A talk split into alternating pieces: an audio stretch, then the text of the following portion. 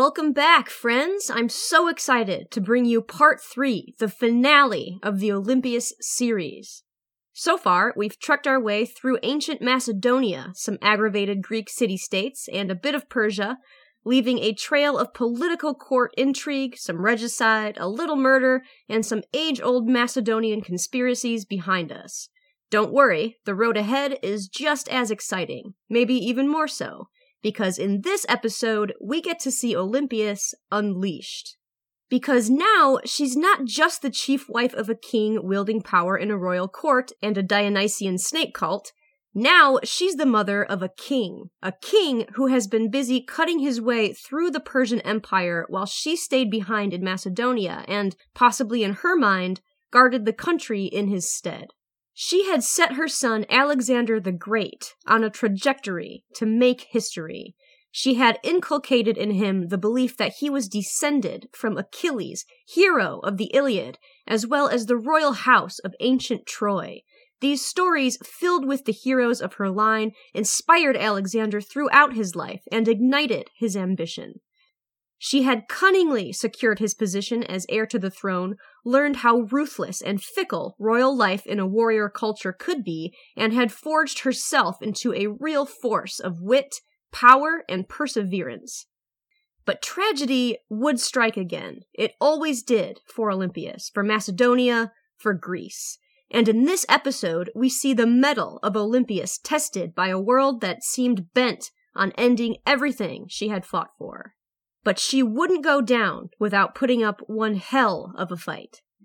Let's go back now to ancient Macedonia, through the thick forests of oak, pine, and cedar, over the orchards and the herds of cattle and goats, through the temples when they were more than just crumbling stone, and let's find Olympias. She's been waiting for you.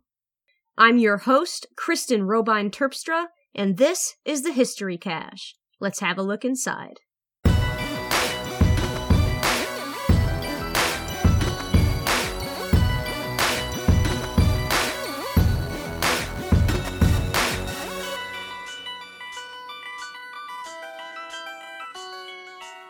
This is the third and final episode in the Olympias series, and since it's been a couple weeks since part 2 came out, let's do a quick recap of the story so far.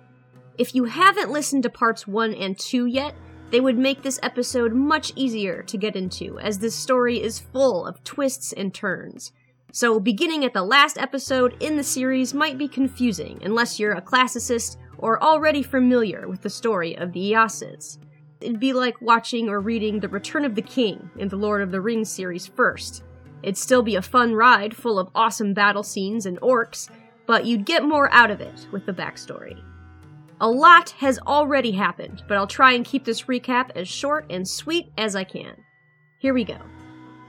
Olympias was born around 373 BCE in Molossia, a region in the north of Greece next to Macedonia. Like Macedonia, it was ruled by a monarchy and had a violent history. It was often warring with the fierce Illyrian tribes to the north, and kingship was a fickle, bloody business that could change hands quickly. Olympias's father was king of Molossia and at some point was forced to share the throne with her uncle. She learned the ins and outs of the precarious life in an ancient Greek court at a young age, and by the time she married Philip II, probably around 18 years old or so, she would have been savvy, cunning, and well aware of how quickly a king or a royal wife could fall out of favor. She was probably the fourth wife of Philip, a man who was busy asserting his control over ancient Greece, much to the chagrin of city states that had believed him to be little more than a warlord of a barbaric backwater. Philip would marry seven women that we know of. He had several daughters, including one with Olympias, and two sons. His eldest, Aridaeus, had a mental handicap that kept him from being seen as Philip's heir. His other son, Alexander, Yes, that Alexander was the son of Olympias. It was probably the fact that she had given birth to Philip's designated heir that allowed her to become the most powerful and influential of Philip's wives. And super long story we've already been through short, Alexander was most likely his designated heir, leading soldiers and being given diplomatic responsibility at as young as 16. I couldn't even keep a plant alive at 16. Olympias was probably a powerful figure in the arena of religion, probably in several mystery cults, especially that of Dionysus, and she is credited with introducing the usage of snakes into rituals. Plutarch even claimed she was sleeping with snakes in her bed, something her husband Philip found more than a little off putting. what? That's probably apocryphal, but we do know that snakes were used in the cult of Apollo in Epirus, so it's not impossible she would have brought that practice to the cult of Dionysus in Macedonia. For over 20 years during her marriage to Philip, Olympias enjoyed life as one of the most influential women in Greece, a place that was not friendly to women in power, or women in general. If you remember from my first episode, a male slave had more rights in Athens than a woman did. But Philip wanted more than Greece. He had his eyes set on the Persian Empire, the biggest empire in history at the time, stretching over three continents. To solidify what was probably an important military alliance, Philip married the niece of a man named Attalus. Skipping ahead a bit, Attalus toasted the future children of his niece Cleopatra and Philip at a dinner party that turned into a disaster real fast. He said something insinuating that his niece, a full blooded Macedonian, would give birth to a legitimate full Macedonian heir. This basically meant he was saying Alexander was not legitimate because his mother was Molossian, and that he was not fit for the throne. Alexander stormed out after Philip refused to defend him, and he sent Olympias back to Molossia, where her brother, who was, by the way, probably a former lover of Philip's, was king. Philip decided the family needed to make amends because he was about to fight his way through the Persian Empire, and having an heir in case he was skewered by a bunch of Persian arrows would ensure his legacy continued so he agreed to marry the daughter he had with Olympias to Olympias's brother. It's gross and incestuous to us now, but it was a way for Philip to strengthen his ties with the Aeacids, Olympias's dynasty, and it would have made her happy. And as we saw in the last episode, you didn't want Olympias on your bad side. During this whole family drama, Philip's newest wife did give him a new child, a daughter named Europa. There's some confusion in the ancient sources, as always, about whether Cleopatra gave Philip two children or one, or whether she maybe even gave birth to a son. But most contemporary sources agree it was just the one daughter, so that's what we're going with. Philip threw a huge international festival for his daughter's wedding, days of feasting, musical competitions, and sacrifices to the gods. On the day of the wedding procession, Philip walked sandwiched between Alexander and Olympias's brother. The king's guard, the Somatophylax, made up of elite nobles and generals, marched with the king, all the way to the local theater. Upon arrival, Philip waved his guards away, showing the crowd he, a battle worn king who had brought Macedonia to the world stage, had no need for protection. But one of the somatophylax was a man named Pausanias. Pausanias was a former lover of Philip's. He had been brutally sexually assaulted by a group of men at the behest of Attalus, that same man that had insulted Alexander and therefore Olympias. Philip did not punish Attalus for this crime, just like he had not reprimanded him for insulting his son, probably because Attalus was an important ally to the king. Instead, Philip gave Pausanias a spot in the king's guard, hoping that would placate him. This would prove to be a fatal mistake. Pausanias, seeing Philip had called off his guard in the theater, used that moment to lunge forward and plunge a dagger into Philip's ribs, killing the king. Pausanias had probably premeditated all of this because he began to flee towards some horses he had left tied at the city gates. But in his escape, he tripped and fell, which allowed the other guards to catch up to him and kill him. There are going to be a lot of stabby sound effects in this episode. Killing Pausanias meant that no one was able to question him, and for millennia, people have been arguing over who was really responsible for the death of Philip II. Some say Pausanias acted alone, some say the Persians had something to do with it, and a lot of people put the blame on both Alexander and Olympias, but especially Olympias. I mentioned in the last episode that I too had thought Olympias had something to do with the assassination of Philip until I read Professor Elizabeth Carney's book titled Olympias, Mother of Alexander the Great. This book is the only contemporary academic nonfiction book we have that was written with Olympias as the main subject. In it, Carney slices through 2,400 years of propaganda and biased, unreliable sources to try and get a glimpse of who Olympias really was.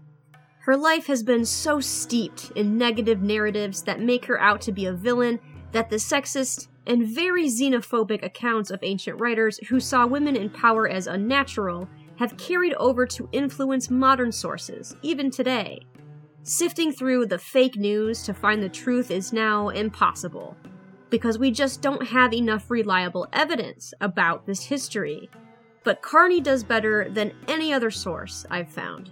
Now, given that the death of Philip did not guarantee Alexander's succession, that if she wanted Philip dead, she probably would have arranged it much more intelligently and not on her daughter's wedding day, and that there were many people, including the Athenians, the Illyrians, and the Persians who could all have believed that they would have benefited from Philip's death, Olympias is no longer suspect number one for me.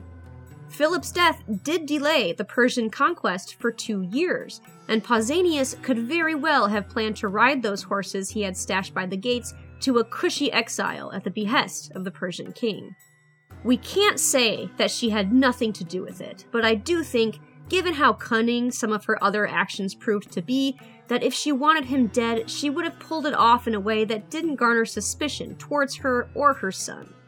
Her son's ascension to the throne was probably her chief goal, and jeopardizing that in such a messy way would have just been too much of a gamble. After Philip's death, Alexander did become king. He crushed rebellions that broke at the wake of his father's murder, slaughtered thousands, enslaved a few thousand more, and began killing rivals to the throne, including Philip's nephew, who Philip had usurped the throne from years before. Alexander also killed Attalus, the man who had insulted him and arranged the sexual assault of Pausanias. But Olympias dealt with Cleopatra, Philip's seventh wife, and her newborn child, Europa. There are several versions of how this played out, but Olympias had Cleopatra's baby killed, and then probably forced Cleopatra to hang herself. Wow. That was the first time we saw just how far Olympias would go to protect her lineage. It took two years for Alexander to finish quelling the rebellions that had broken out, but after he had a firm hold on Greece once again, Alexander finally rode out for Persia. Olympias stayed behind in Macedonia, hoping in vain that her son would return alive, well, and ready to rule for decades. What actually happened would set in motion a series of events that would lead to the utter destruction of a dynasty.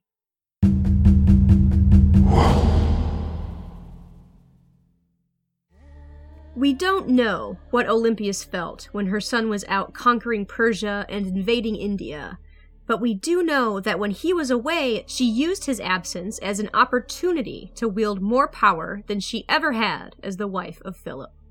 The first few years of Alexander's reign were tumultuous. Plutarch wrote that there were, quote, great jealousies, terrible hatred, and danger everywhere. Unquote. This was not unusual, as the changing of a king, even when it fell to someone in the same family, was usually met with upheaval and a great deal of violence, hence the rebellions that had popped up everywhere.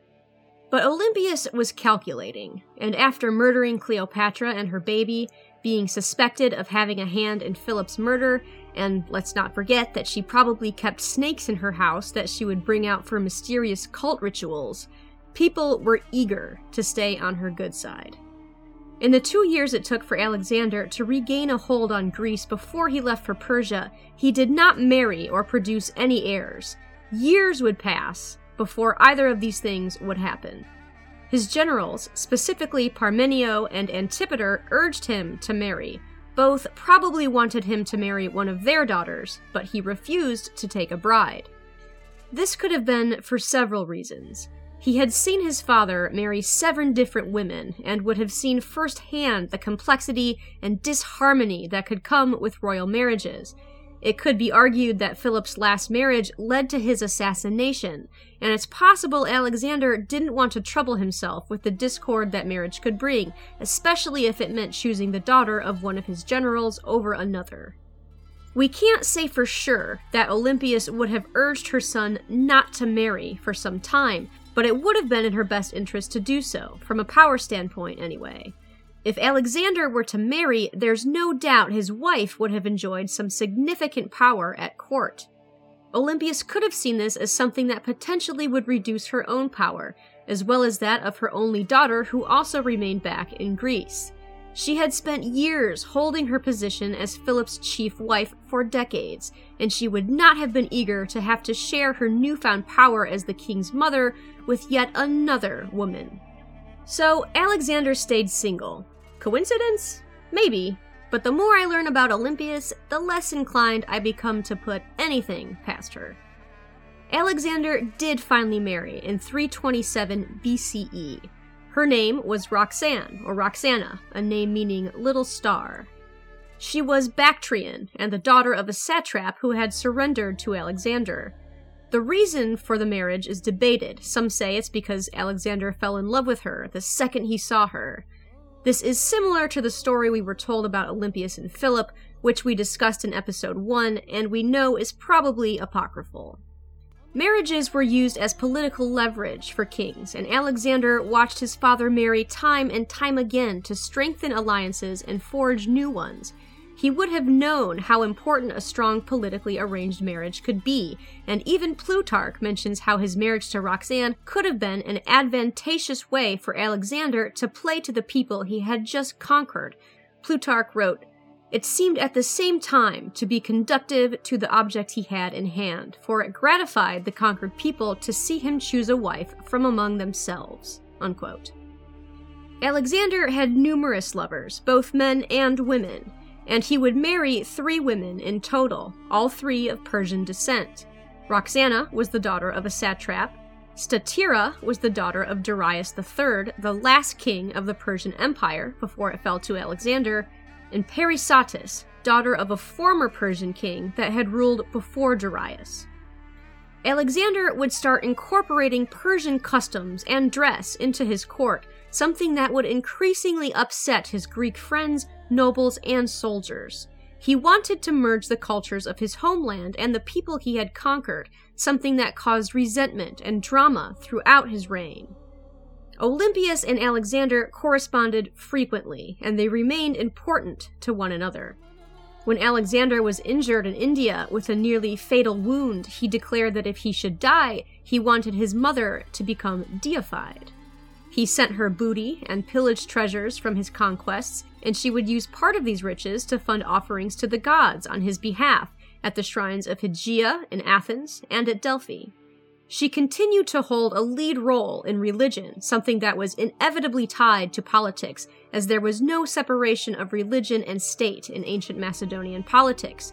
The two were intertwined, and religion was a way for Olympias to maintain a power hold in the realm of politics. We also know she engaged in economics. Her name and her daughter's name both appear on a list of major recipients of grain from Cyrene for Macedonia.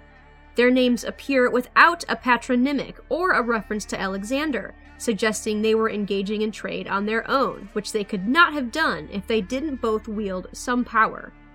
Around 332 BCE, Olympias moved from Macedonia back to Molossia upon hearing that her brother had been killed in battle, making his wife, her daughter Cleopatra, a widow. From Molossia, she continued to correspond with her son. Olympias kept herself well informed about domestic and international affairs and wrote to Alexander about what she knew and gave advice accordingly. For example, she was apparently concerned that Alexander was rewarding his companions too graciously with the spoils of war, something she may have worried would lead others to acquiring more power through wealth and diminishing the line between her son's position as king and his subjects. Before he left, Alexander did not seem to delegate any specific offices to anyone. Olympias may have used her son's absence to assert more power than she would have been afforded if he had remained in Macedonia. She may have seen herself as a sort of regent, but the problem was, so did his general that he left behind as supreme commander of his armed forces in Europe, a man named Antipater. The power struggle between these two, and to an extent Olympias' daughter Cleopatra, the only full sister of Alexander, would be a source of contention for years. Antipater had supported Alexander's succession after Philip's assassination and had been a presence in Alexander's life throughout his youth. The feud with Olympias probably did not start until Alexander left. This rivalry crescendoed its way from an antagonistic animosity to arch enemy DEFCON level 10. Alexander, no doubt, knew about this rivalry, and he did nothing to address it. According to Carney, he may have intended for Olympias to be a sort of counterweight to Antipater, ensuring the general didn't become too powerful. And Alexander did have a tendency to pit his favorites against one another, something he very well may have learned from his mother. Both Antipater and Olympias believed the other was wielding more power than was appropriate. No doubt they both communicated this to Alexander, but eventually Olympias managed to convince her son that Antipater was becoming more of a threat than an ally, at least to some degree. Elizabeth Carney explains this perfectly when she states in her book, quote, Alexander knew that he could trust his mother to be concerned about his interests because they were also hers, whereas he could not trust Antipater to the same extent because the two men's interests were increasingly different. Unquote. Olympias was intelligent, and Alexander had been taking her advice, or at least dealing with the fact that she was constantly giving him advice, for his entire life. So Alexander ordered Antipater to leave Macedonia and report to him at his court in Babylon. He also replaced him with a man named Craterus, another of Alexander's generals. This was all bad news for Antipater. He had been replaced stripped of some authority, and had been ordered to meet Alexander in Babylon. There's little doubt that this had much to do with the correspondence Olympias was sending her son. She had potentially lowered his status and ability in the eyes of his king, and Antipater would never forgive her for it. Perhaps out of spite for Olympias and his king's doubts, or perhaps out of total disobedience, Antipater would not obey his king. He did not go to meet Alexander, and that does seem a bit suspicious. It's also possible he didn't want to go because he feared Alexander would reprimand him or even kill him for whatever was in his mother's letters. But disobeying a direct order from Alexander could have meant Antipater did believe he held more power than was appropriate. If that was the case, then Olympias was right. Whatever his reasons, he didn't go to Babylon, but sent his son Cassander instead to plead to Alexander on his behalf. Alexander was not pleased he had been disobeyed. To make things worse, as the story goes, he caught Cassander laughing when he saw several Persians prostrating themselves before the king by falling to the floor before him, a Persian custom called proskynesis. Bowing, kneeling, or prostrating before a king was not something the ancient Greeks did, as that was something they reserved only for their gods. The Persians saw their king as a representation of the divine, and proskynesis was the norm, and it had already caused animosity in Alexander's court before Cassander even arrived. It was another Persian custom that had made his Greek counterparts increasingly resentful. Upon seeing proskynesis for the first time, Cassander laughed, at which point Alexander slammed his head against a wall. Ouch. The son of Olympias did not take laughter at his expense with good humor. Things at this point for Alexander were not what they had been the day he had become king 13 years ago. His best, most loyal friend, Hephaestion, who, according to most accounts, was probably also his lover, had died of a fever a few months prior, causing Alexander to fall into a heavy state of grief. After Hephaestion's death, Alexander's personality shifted. He began drinking even more, his temper was unpredictable, and he seemed to become self indulgent to the point of recklessness. While Cassander was at Alexander's court, something else happened. Something that would cause a chain of events to take all the happily evers out of everyone's afters. A message was sent around the world, and Olympias would receive it in the summer of 323 BCE. I do not envy the messenger that delivered it.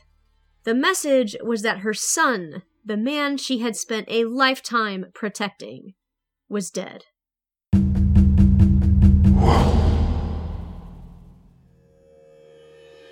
The death of Alexander brought chaos to the world he had conquered.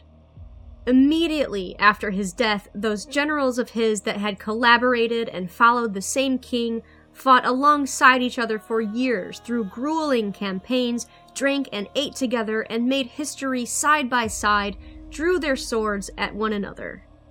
Alexander had carved out the largest empire the world had seen at this point in history, and everyone wanted a piece of it. In this case, the thirst for power overruled any sense of fellowship. What happened next was a series of wars called the Wars of the Diadochi, where Alexander's generals would fight for authority, and the question of who his successor would be would make for a bloody mess. After this would begin the Successor Wars, and there would be four of those, which included the descendants of the Diadochi. And while all of these generals and their descendants were fighting over the scraps of Alexander's empire, a whole lot of people would die but I'm getting ahead of myself. The exact cause of Alexander's death is still a fiercely debated subject. Alexander fell ill after a hard night of drinking, and it took him 12 days to die. During that time, he had a high fever, severe abdominal pain, and increasingly lost his ability to speak and move. Ancient accounts say his body took much longer than normal for decay to set in, at the time, it was believed the delay in decomposition was a miracle, proving Alexander's divinity.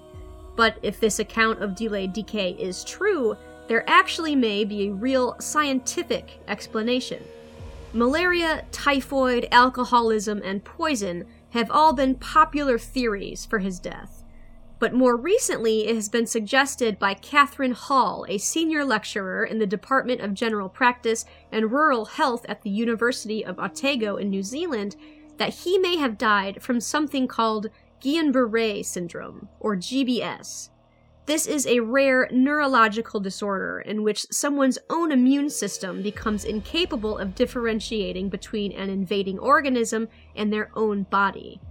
GBS would have caused his body to fall into paralysis, explaining why he didn't decompose right away. It's possible he had been declared dead while he was actually still alive, and possibly even conscious. That's morbid even for the ancient world. But another recent theory points to a poisonous plant from the lily family called white hellebore. Dr. Leo Schep, a toxicologist from New Zealand's Poison Center, argues that this would explain why it took so long for Alexander to die, as well as could explain his symptoms, and an ancient account that described the king falling ill after drinking a large bowl of unmixed wine in honor of Hercules. If this was the case, then we can't rule out the theory of poisoning. We don't know what killed him for sure, but for the rest of her life, Olympias would believe that Antipater and his sons had poisoned Alexander. His death had occurred after Antipater had failed to obey a direct order, and while his son was in Babylon in his stead. And one of Alexander's cupbearers was a man named Aeolus, another son of Antipater. You have to admit, that does look a bit suspicious, and the ensuing actions of Antipater and his son Cassander will also look very suspicious.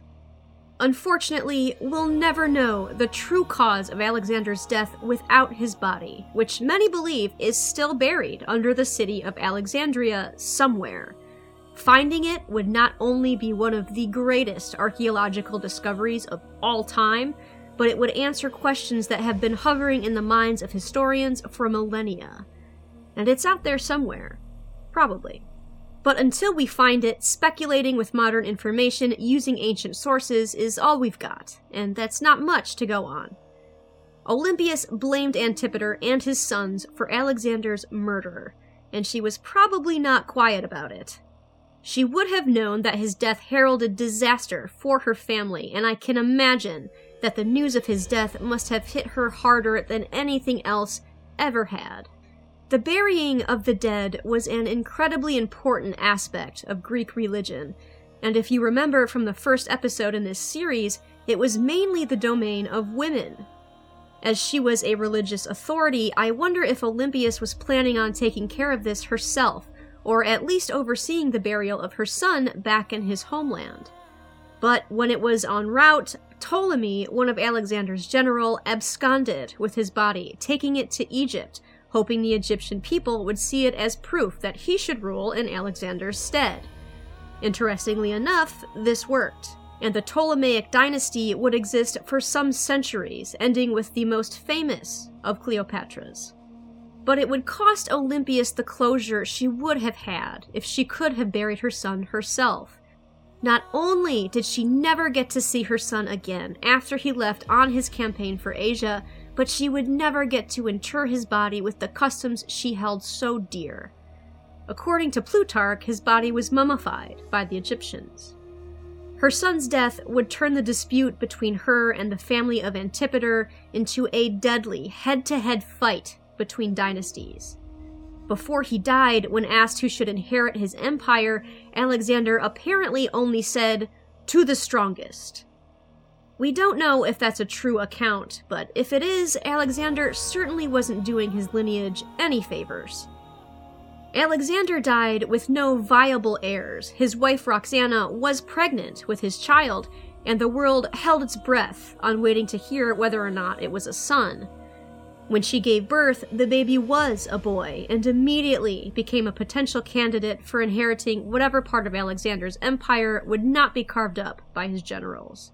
But this was ancient Greece. The likelihood of an infant living long enough to inherit his father's throne was slim at best. The changing of kings in Macedonia always brought bloodshed, and an infant in the arms of its Bactrian mother was not the horse to bet on. But it was decided that this new baby, dubbed Alexander IV, would reign once he was old enough to inherit the throne. In the meantime, before the baby was born, Alexander's half brother Aridaeus had already been crowned king of Macedonia upon news of the king's death. He was not capable of ruling on his own due to his mental handicap, a convenience for those who would desire to use him as a puppet king. If Greek culture had allowed women to act as regents as Egypt had done in the past, Olympias could have acted as such for her grandson. Little Alexander's mother, Roxana, was Bactrian, something the Macedonians would not have liked, but Olympias, with her intelligence, experience, and cunning, successfully clearing the way for his throne the way she had done for her son. But the patriarchal nature of ancient Greece did not allow for this. If it had, this history would have been a lot less complicated.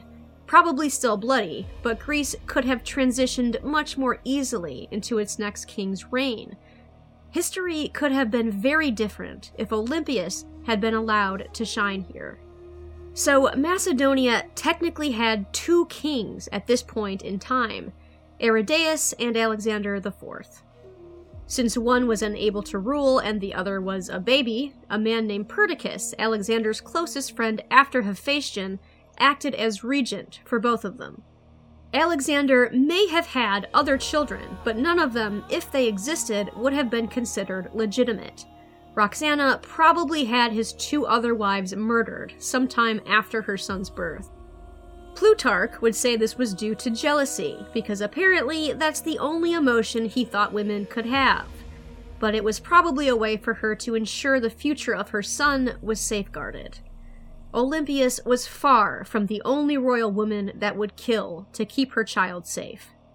To make everything worse, at the news of Alexander's death, the Greek world revolted, once again wanting to be free from the yoke of Macedonia. Olympias had to act quickly if she was going to keep the rest of her family alive in this cutthroat world of transition. Her daughter and last surviving child, Cleopatra, had joined her mother in the accusation of Antipater and his sons, but there wasn't much they could do about any of it without an army.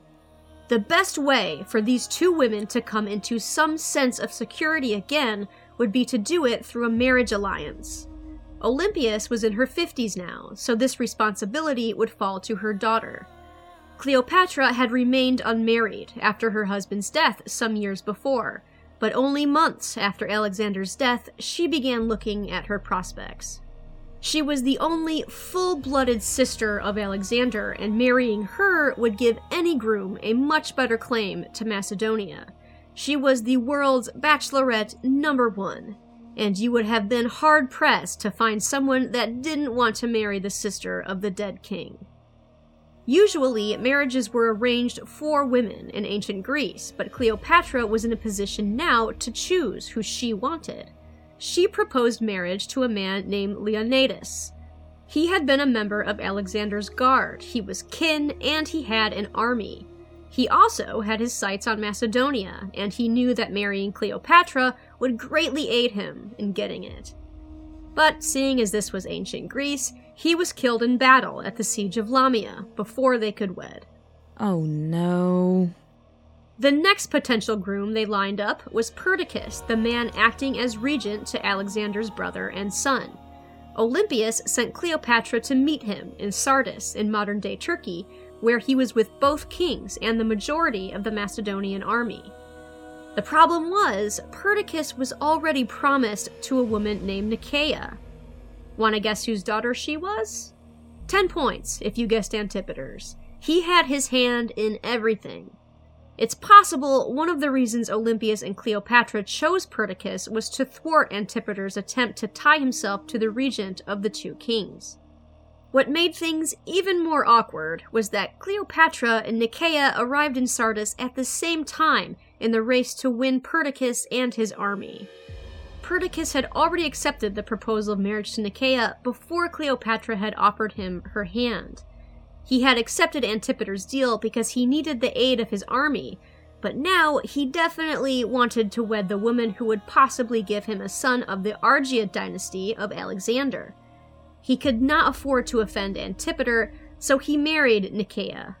But he kept corresponding with Cleopatra, trying to figure out a way to wed her instead. When Antipater found out about this, that Olympias was once again meddling in his affairs, he was livid and immediately made war on Perdiccas, along with his friends Craterus and Ptolemy. This was horrendously bad news for Perdiccas, and he had only two options one was to head to Egypt to fight the armies of the other generals. The other was to head to Macedonia and make his war there. Some of his advisors urged him to head to Macedonia, where Olympias could garner the support of the Macedonians due to her reputation, which would greatly aid him in his fight. This shows how, even without her son or husband's army, Olympias was still a force to be reckoned with and held great influence in the Greek world but Perdiccas believed his chances were better taking the fight to Egypt, so that's where he headed.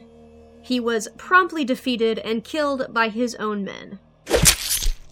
He should have gone with Olympias. He at least would have had the support of the Macedonians behind him if he had. But hindsight is 2020, especially when you're dead. And Cleopatra was once again in search of a marriage alliance. She decided to stay in Sardis. This kept her closer to her marriage prospects, but also an environment of increasing danger. Antipater actually confronted her in Sardis and berated her for her part in the Perdiccas fiasco. But according to Arrian, she berated him in equal force, holding her own and making accusations against him as well, possibly about his having a hand in the death of her brother. This daughter of Olympias would not be cowed, and in the end, Antipater had to walk away. As the sister of Alexander and the daughter of Olympias, he probably would have feared the hit his reputation would take if he had killed her right then. She remained in Sardis even after the encounter with Antipater, and Olympias returned to Molossia, where her two grandchildren, the children of Cleopatra, were still at court. Cleopatra's son was too young to rule Molossia on his own, and he was made to share the throne with his cousin Aeacides, Olympias's nephew. She would persuade Aeacides to her cause against Antipater, which does not at all surprise me at this point. But when Perdiccas was killed, both Macedonian kings fell under the regency of Antipater, Olympias's arch rival. Any hope she may have had in gaining a powerful alliance through her daughter marrying was fading fast. Now, with control of the two kings, Antipater was more powerful than ever. He brought both kings back to Macedonia, and Olympias began planning on what to do next planning what to do with the man who she blamed, along with his sons, for her son's death. Olympias had warned Alexander for years that Antipater wanted Macedonia for himself, and now he had it. Makes you wonder if she had been right all along. But then Antipater did something unexpected. He died. This episode is sponsored by Podcorn. If you're a podcaster, you know how hard it can be to monetize and how much of a hassle it can be to find the right advertisers. That's where Podcorn comes in. Podcorn is a marketplace connecting podcasters to all sorts of sponsorship opportunities. You get to set your own rates and choose which brands you want to represent. When I reached out to them, they got back to me in less than 24 hours with an opportunity. I know how expensive it can be to make a podcast and how long it can take to attract sponsors. Podcorn makes it easy and helps you monetize on your own terms so you can worry less about those hosting fees and get back to creating. No matter how big or how small your listener base is, if you're a podcaster, check out the Podcorn link in the show notes to start browsing your sponsorship opportunities today. Now, back to the show.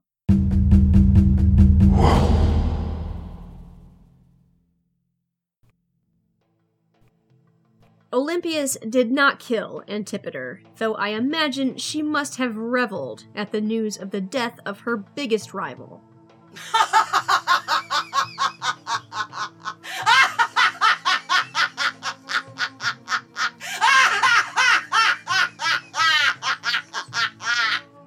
he died of old age at 80 years old.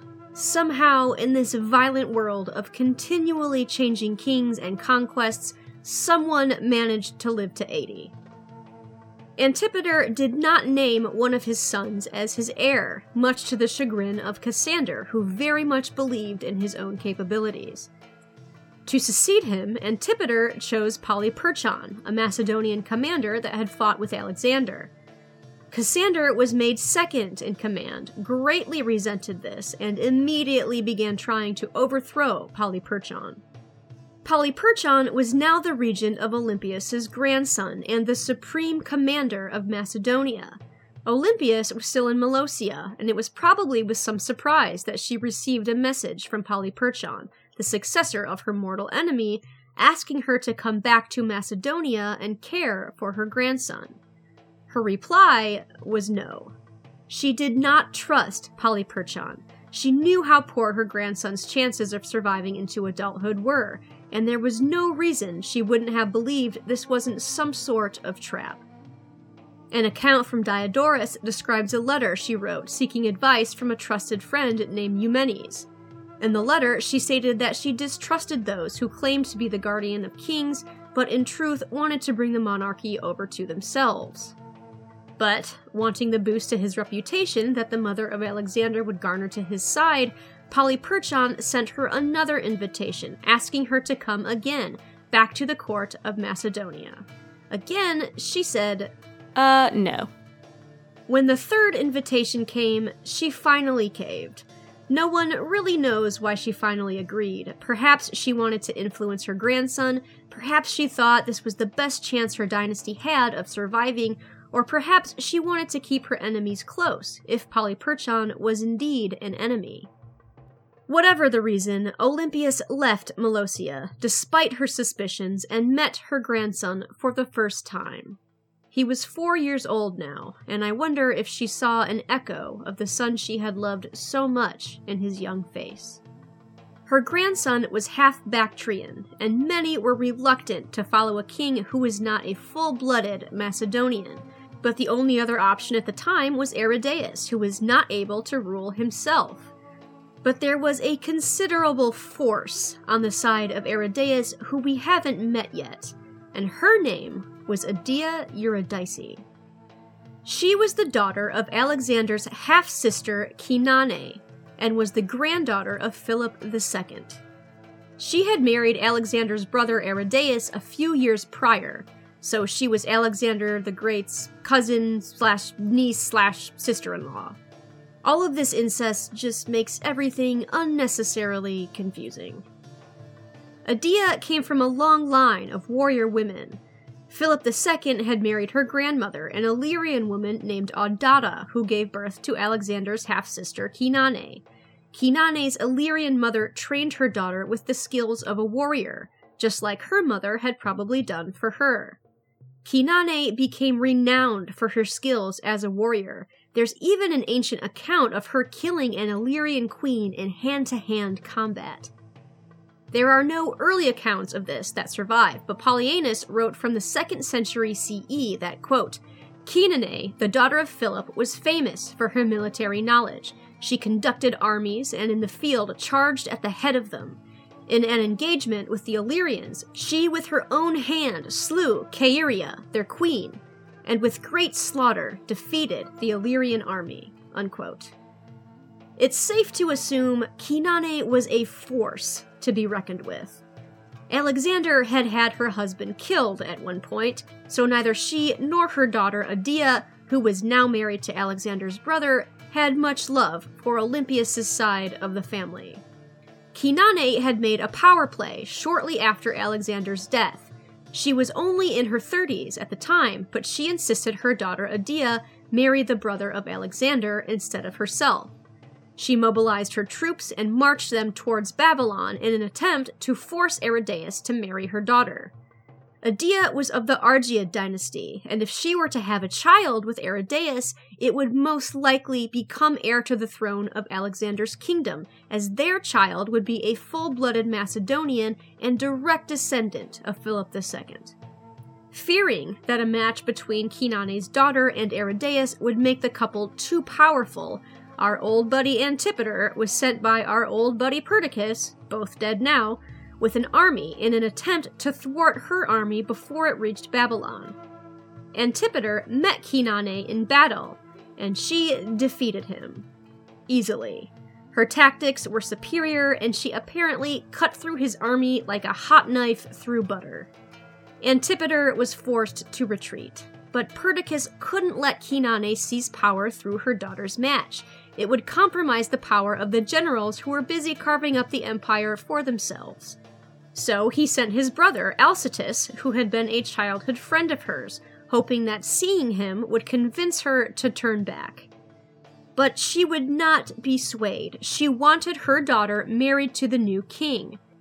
She began berating Alcetas while she was on horseback, and in the middle of her speech, Alcetas killed her, which seems a bit cowardly. Being slain by a childhood friend while she was on her horse weapon probably undrawn, was an unfitting end for such a glorious warrior. And everyone else thought so too. His troops were so enraged at Alcetas and Perdiccas for the killing of Cynane that they revolted and demanded that her daughter Adia be married to Aridaeus just like she had wanted. The generals relented and Adia married Alexander's brother anyway a tactical move that cost Cynane her life. But Cynane had taught Adia well. She was the daughter of a warrior, and she would have seen Alexander's son as a threat. If Olympias's grandchild lived long enough to take the throne, there was probably no doubt in her mind that both she and Aridaeus would be put to death. Once the young boy took the throne, Olympias and Alexander IV would clean house, exactly the way she and Alexander her son had done when he had taken the throne. Adia had not given Aridaeus any children in the subsequent years that they were married, but she spent that time wooing the Macedonian army over to her side, despite her youth. She had even managed to get the Macedonian soldiers their back pay, something that only boosted their loyalty to this fierce daughter of Cynane's. Either right before Olympias came to care for her grandson or right after, Adia decided to make her move. I can't help but feel bad for Aridaeus. This poor guy had been a pawn for those who wanted to capitalize on his bloodline since his brother's death. We don't even know how much of any of this he was even aware of. Because of his mental handicap, others were able to use him for their own ends. Adia and Aridaeus left the court of Polyperchon and made an alliance with Cassander, the man who was now attempting to take control of the kingdom from Polyperchon and therefore Alexander IV. Cassander was happy to have Adia on his side, she commanded the loyalty of many troops and was clearly controlling the decisions of her husband. She knew Alexander IV's kingship would mean her death, and Olympias knew that a child born of Aridaeus and Adia would mean the death of her grandson, and if she were still alive by then, probably herself, too. Adia allying with Cassander meant there was no more time to waste. Only one of these kings could rule, and only one branch of this dynasty could survive. Olympias called upon Polyperchon and her nephew Aeacides for their troops. Adia called on Cassander and the army of Macedonia that was loyal to her and the son of Philip. It was time for a showdown. This was not the first time in history that two Argeads had gone head to head, but it was the first time they were both women. This war is one of the first in history we know of waged between two women. This was Olympias versus Adia Eurydice. Both women were fighting for their lives, and one of them was about to die.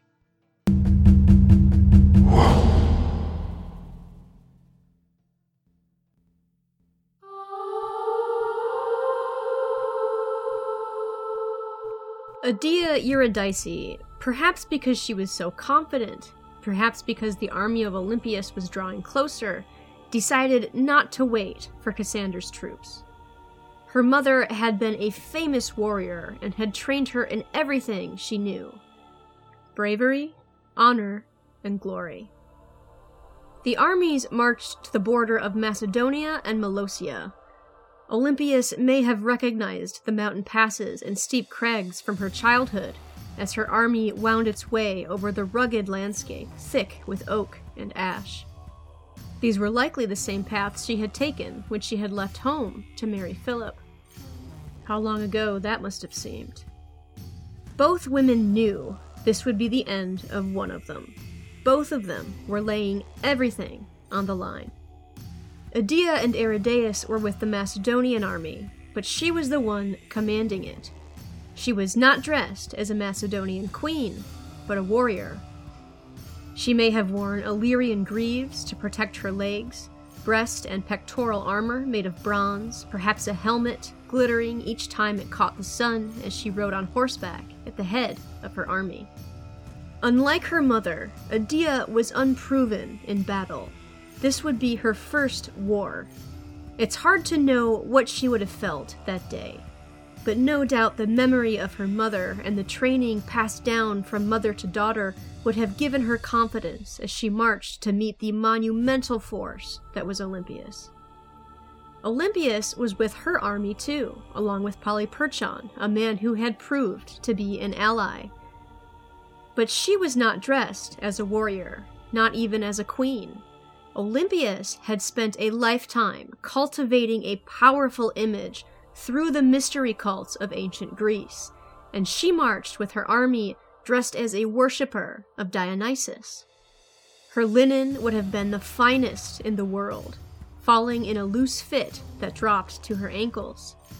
She may have worn jewelry, diadems, finger rings, thigh bands, elaborate hair ornaments, armbands, or even a wreath. Gold, precious gems, stones, or pearls may have been inlaid into the most dazzling pieces, perhaps the spoils of her son's campaigns. This woman, now in her 50s, was a stunning, brilliant, intimidating sight. This priestess of Dionysus, this mother of kings, this woman who was already a legend, was terrifying when she was not on your side. When the army of Edea met the army of Olympias, and the soldiers of Macedonia saw the mother of Alexander arrayed in the robes of a god, they could not bring themselves to fight her. They threw down their swords or didn't draw them at all. None of the promises of Edea Eurydice mattered to them once they saw Olympias. The battle was over before it began, Olympias had won without even having to draw a sword. Then, she went on a rampage. Edea Eurydice had to have known this was the end. The feeling she must have had at being betrayed by the army she had fought to win for the last five years would have been a deep and dark one. Edea and Aridaeus were captured and brought to Olympias. In another time, she may well have killed them right away. That's usually what a victorious leader did, and it was expected. It was tradition. But Olympias had lost her son, her daughter was trapped in Sardis, and her grandson had less a chance of surviving than a lit match thrown into the ocean. She was done, conforming to tradition. Adia had allied herself with Cassander, who Olympias still believed had killed her son. Aridaeus had been the only threat to the rule of her son while he was alive, and now he was the most serious threat to her grandson. She would kill both of them, but not before she made them suffer. She had them bricked up in separate rooms with only one small mail slot sized opening that let in sunlight and air, and only that so food could be squeezed through. She did not want them to die right away. She wanted them to suffer as she was suffering. She wanted to set an example so Cassander could see exactly what happened when you went up against Olympias of Epirus. And she didn't stop there. She killed Cassander's brother, Nicanor. She overturned the tomb of his other brother, Aeolus, the man who had been cupbearer to her son. The desecration of a grave in ancient Greece would have been an enormous insult. She claimed it was punishment for her son's death. After that, she selected 100 of Cassander's friends and had them slaughtered. When the Macedonians began to express their pity for the royal pair trapped in their bricked up prisons, she decided it was time for them to die, too. She had Aridaeus stabbed to death. It was expected that men taken as prisoners of war were to die by the blade, a tradition she did decide to uphold. I've described before how Aridaeus had suffered from a lifelong mental illness, and we don't know how severe it was, but it's possible he wouldn't have even known why any of this was happening to him. That is a truly heartbreaking thought. She made Adia Eurydice, granddaughter of Philip, kill herself. Adia chose to die by hanging, which was the preferred method for noble women of the ancient Greek world. These events may well all have happened. It's also possible they are exaggerated. Ancient writers would write scathing narratives about Olympias forevermore for the things she did. Her crimes, horrendous as they were if these things are true, were not unusual for ancient Macedonia, for example, Antigonus had Antigenes burned alive, and one of Cassander's generals would have 500 of Polyperchon's followers burned alive. Perdiccas had a large number of his enemies, accounts put the numbers from 30 to 300, trampled to death by elephants. What made her crimes unusual for the time was that they had been committed by a woman. Carney writes, quote, in her willingness to employ remorseless political violence, Olympias showed herself to be just like, rather than different from, the male successors. Unquote. In other words, just about everyone at this time in Alexander's crumbling empire that held any sort of authority was ruthless in protecting that authority. This was the most powerful Olympias would ever be. After her victory, she would change her name for the last time to Stratonice, which meant victory in military matters. This may have been more of an epithet than an actual name change, but the meaning drew attention directly to this victory over Adia, Aridaeus, and Cassander. It's not hard to be shocked at the things Olympias did to avenge the death of her son, to secure the throne for her grandson, and to eliminate the people who wanted her dead before they could eliminate her. It shows not only that she was determined to survive, but that she commanded a considerable amount of power. She had just stopped an army with her reputation. But in the end, her reputation would not protect her forever. Cassander was livid at the death of his friends, his brother, his allies, and the desecration of his brother's grave. Her actions after her victory almost seem calculated to draw Cassander into a fight. Whether or not this was her intention, we'll never know for sure. Cassander at the time was on campaign in the Peloponnese.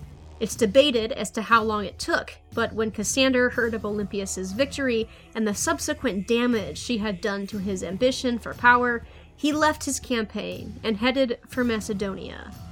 And he was bringing his army with him. His decisions and actions from here on out show that he was intent on getting the one thing that had eluded so many others in the last half century the death of Olympias.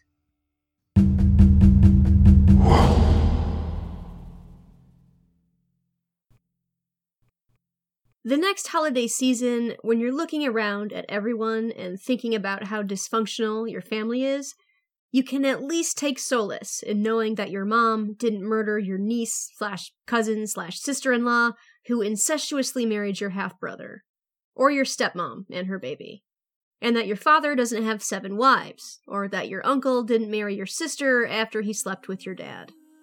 But I digress. Olympias had made her opinion of Cassander clear. She believed that, just like his father Antipater, he wanted Macedonia for himself, she clearly thought he had played a hand in poisoning her son, and she believed he was an enemy out to kill everyone else in her line that stood in his way to the throne. By the end of this story, you'll have to wonder if maybe she was right. The events that happened next all happened fairly quickly, so quickly that Olympias and Polyperchon may have underestimated the rapidity of Cassander's advance. At this point, Polyperchon, who was still technically in charge, seems to have taken a back seat, while Olympias took a more commanding role. She was powerful and she knew it, and she knew Cassander was advancing, so she called upon her allies, their armies, and commanded her troops to try and thwart Cassander before he could arrive in Macedonia.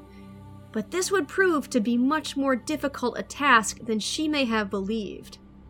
First, the Aetolians, allies of hers, sent troops to block Cassander at the famous pass of Thermopylae, the Hot Gates, that King Leonidas of Sparta famously defended from Xerxes during the second Persian invasion of Greece over a century and a half earlier, in one of history's most famous last stands. But Cassander used naval transport to move his forces into Thessaly anyway, and began heading straight for Olympias. Polyperchon, in an effort to meet Cassander's forces, moved his army to the border of Macedonia to cut Cassander off before he could advance any further.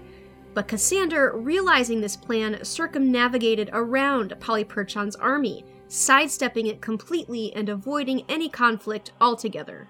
To ensure Polyperchon did not follow him, Cassander sent one of his generals, Callas, to besiege Polyperchon's army and bribe his troops to desert him.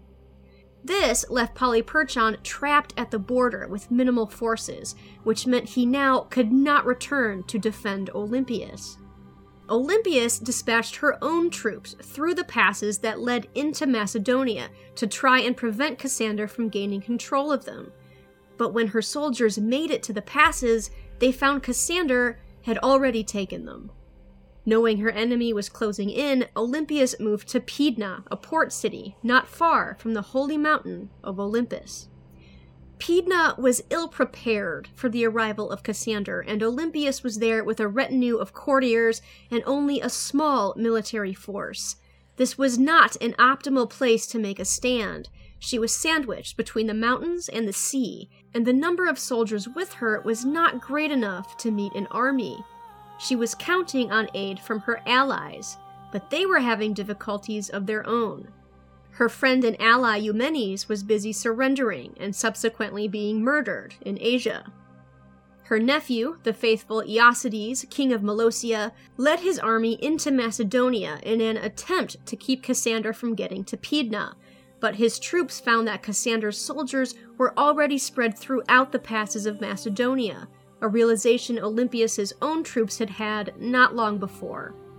According to Diodorus, most of Aeacides' warriors deserted at this point, then returned to Epirus, where they sparked a political revolution or added fire to one that was already occurring, and ended up exiling him. At the news of the military failures of her generals, as well as the new uprising in Epirus, those who supported Olympias were reluctant to leave her side, but came increasingly fearful that they were now supporting the losing side. Polyperchon had failed, Aeacides had failed, Eumenes was either dead or nearly so. The Aetolians had been thwarted, and Cassander was now besieging Pydna. Olympias had a choice here. She could have fled Pydna when she heard of Cassander's advancement and the failures of her allies, but she chose to stay. She may have been holding out hope for a late arrival of an ally, possibly by sea, or she may have decided it was just time to make a final stand. Cassander surrounded Pydna and waited. When the motley crew of troops she had began to starve, she let them go, to return to their families. It was time to negotiate. Olympias agreed to surrender to Cassander on the promise of her personal safety. She would surrender, but only on the condition that Cassander spare her life. He agreed to her terms. But he lied. He wanted Olympias dead. She was dangerous, and the people of Macedonia revered her. She represented Alexander and she represented Philip, who had brought Macedonia out of obscurity and onto the world stage. As long as she remained alive, she would do everything she could to secure the continued rule of her dynasty. But killing Olympias would not be an easy task. She had many supporters, and the people held the mother of Alexander in high regard. Cassander put Olympias on trial, a trial we unfortunately don't have much information about. But there are a couple of reasons he would have done this. One, he wanted it to appear that the people themselves were calling for the death of Olympias, washing his hands of her execution. She would have been tried by the very men she had just fought against, so Cassander was probably banking on a large number of people to condemn her. He also wanted her actions brought before the people in a public way, hoping that, although he had committed acts just as violent, they would find her actions abhorrent enough to accept her execution. He called on the family members of those she had killed to come forward with charges against her, the writer Justin claims he had to bribe even them to do so. Cassander seems to have bought a lot of his friends. The accounts of what happened are contradictory and diverge in many places. I'll give you first the version that Carney states probably holds more truth than the others. It seems that there were either two trials scheduled, one for her killing of nobles, the other for the killing of a king, meaning Aridaeus, or that her trial had to be stopped prematurely because the people were being swayed to the side of Olympias. Not wanting her acquittal, Cassander stopped the trial from finishing. Olympias's reputation was a problem. Cassander couldn't seem to convince the majority to his view that she should die. According to Diodorus, Cassander sent some of his friends to try and lure Olympias into an escape attempt, if he could make her believe escape was possible, then catch her in the act, he could have her killed then, thereby justifying her death and proving her guilt. But Olympias refused to flee. She was intelligent and believed she could garner the support of the Macedonians her husband and then son had ruled. Fearful that her reputation would force him to keep his promise of granting her her life, Cassander dispatched 200 soldiers to kill her before she could publicly make her case. Olympias was famous, and Cassander was trying to implicate a larger group of people into her murder in order to keep his hands a little less bloody in the eyes of those he wanted to subsequently rule. But when the soldiers broke into the royal dwelling to kill her, they hesitated. Then they retreated. They simply could not bring themselves to kill the mother of Alexander the Great. Olympias was proving irritatingly hard to kill. Cassander then, after much convincing, finally persuaded some of the relatives of those that Olympias had killed to murder her. Justin wrote that Olympias arrayed herself in royal attire and boldly marched out to meet her killers. And when they plunged their swords into the body of this mother of an empire, Justin wrote, quote, You could see Alexander, even in his dying mother. Olympias was dead. Her life had changed history, spurred an empire, been so powerful and so bold that she broke every mold that tried holding her. She has been hated for two and a half thousand years for surviving. Ancient writers and even contemporary ones have melded fiction and propaganda with fact, making it impossible to know who this woman really was but you can feel the echo of her in their accounts. The resiliency, the intelligence, the grit. Whoever she was, she was bigger than the life she lived. She was not forced to hang herself like many noble women of the day. She had died by the sword, the traditional death of a Greek hero. Other, less credible accounts of her death exist. One says she was stoned to death, this would have not only been a huge break with tradition, but was probably a way for the writer Perdiccas to make his audience believe she was a hated woman who died an ignoble death. Another account backs up the claim that the first wave of soldiers sent to kill her refused to do so, and that the second wave, sent by Cassander, finally stabbed her to death. A brutal end for a brutal life. Cassander refused to give Olympias a proper burial and ordered no one else do so. Despite this order, she was eventually given one, though its exact location eludes archaeologists even to this day. Speaking of her end, Carney wrote, quote, Although she ultimately failed to achieve her political goals and her enemies murdered her, Olympias contrived to live nearly seven years into the tumultuous period of the successors, to play a role in the great events of the day unprecedented for a woman, and to die a death that was at once heroic and, many would say, deserved. Certainly it suited the life she had lived. Unquote. But what of the other players in this story? Roxana and Alexander IV were still alive when Olympias died. Cassander imprisoned them both and tried to illegitimize Alexander's son while simultaneously trying to legitimize himself. He married Alexander's half sister, Thessaloniki, who he had captured and kidnapped during the siege of Pydna. He also gave Edea Eurydice and Aridaeus a resplendent burial, trying as hard as he could to look like a viable successor. After some years passed and he finally felt more secure in his position, he murdered both Roxana and Alexander's son, ending the line of Alexander the Great. After that, he crowned himself king, just like Olympias said he would. Olympias's daughter Cleopatra was put under house arrest in Sardis. She attempted to flee to Ptolemy, who was now ruling Egypt. He was a childhood friend of hers and a chance for her to find safety. She was captured before she could reach him, brought back to Sardis, and murdered by one of Alexander's generals. His full sister, his son, his wife, and his mother had all met their violent ends at the hands of those who had fought by his side and promised him their loyalty to the end. Cassander had three sons, none of whom would live long enough to succeed him. When he died of an illness around 60 years old, his kingdom fell into the hands of Demetrius, one of his enemies. This may be apocryphal, but it was said that at one point in his life, upon seeing a statue of Alexander, he would faint and fall to the floor. Accounts say he could not look upon the image of Alexander without becoming sick. No one in this story had a happy ending, and that really sucks because I don't want to leave this epic life story on a downer. I just can't do that to you.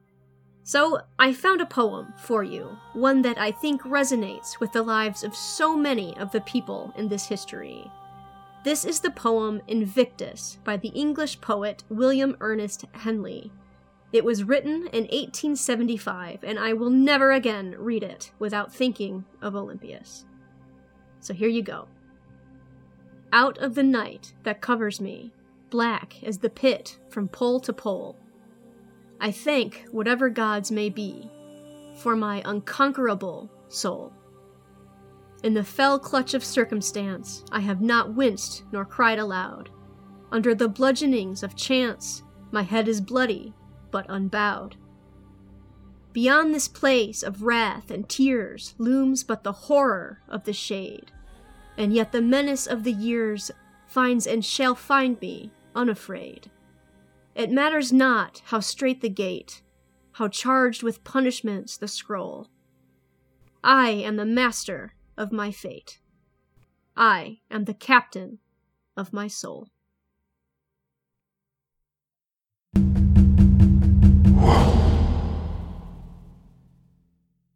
That is where the incredible story of Olympias ends.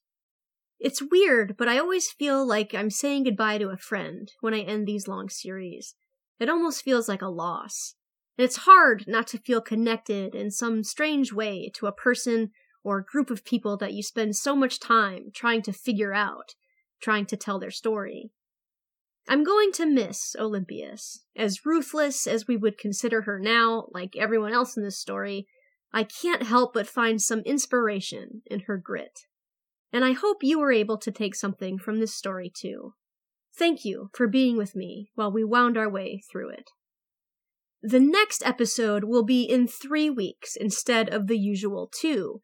After this epic series, another week will give me a little more time to begin researching my next series.